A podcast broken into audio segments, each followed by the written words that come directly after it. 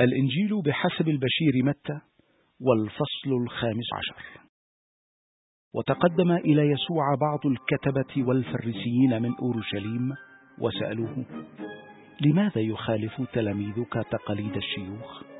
فلا يغسلون أيديهم قبل أن يأكلوا؟ فأجابهم ولماذا تخالفون أنتم وصية الله من أجل المحافظة على تقاليدكم؟ فقد أوصى الله قائلا أكرم أباك وأمك ومن أهان أباه أو أمه فليكن الموت عقابا له.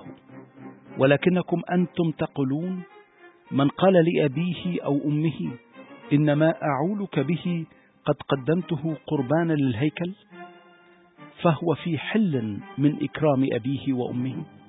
وأنتم بهذا تلغون ما أوصى به الله. محافظة على تقاليدكم. أيها المراؤون أحسن إشعياء إذ تنبأ عنكم فقال هذا الشعب يكرمني بشفتيه. أما قلبه فبعيد عني جدا. إنما باطلا يعبدونني وهم يعلمون تعاليم ليست إلا وصايا الناس. ثم دعا الجمع إليه وقال لهم اسمعوا وافهموا ليس ما يدخل الفم ينجس الإنسان بل ما يخرج من الفم هو الذي ينجس الإنسان. فتقدم إليه تلاميذه وقالوا له أتعلم أن هذا القول قد أثار استياء الفريسيين؟ فأجابهم كل غرسة لم يغرسها أبي السماوي لابد أن تقلع دعوهم وشأنهم فهم عميان يقودون عميانا. وإذا كان الأعمى يقود أعمى يسقطان معا في حفرة. وقال له بطرس فسر لنا ذاك المثل. فأجاب وهل أنتم أيضا بلا فهم؟ ألا تدركون بعد أن الطعام الذي يدخل الفم ينزل إلى البطن ثم يطرح إلى الخلاء؟ أما ما يخرج من الفم فإنه من القلب يصدر وهو الذي ينجس الإنسان. فمن القلب تنبع الأفكار الشريرة القتل الزنا الفسق السرقة شهادة الزور التجديف. هذه هي الأمور التي تنجس الإنسان. وأما تناول الطعام بأيد غير مغسولة فلا ينجس الإنسان. ثم غادر يسوع تلك المنطقة وذهب إلى نواحي سور وصيدا. فإذا امرأة كنعانية من تلك النواحي قد تقدمت إليه صارخة ارحمني يا سيد يا ابن داود ابنتي معذبة جدا يسكنها شيطان.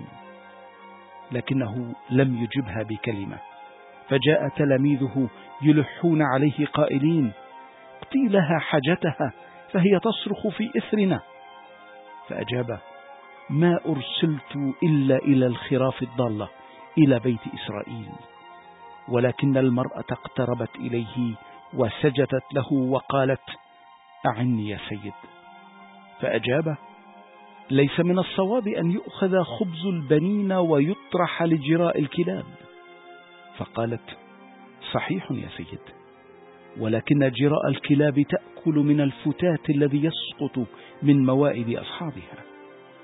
فأجابها يسوع أيتها المرأة عظيم إيمانك فليكن لك ما تطلبين. فشفيت ابنتها من تلك الساعة.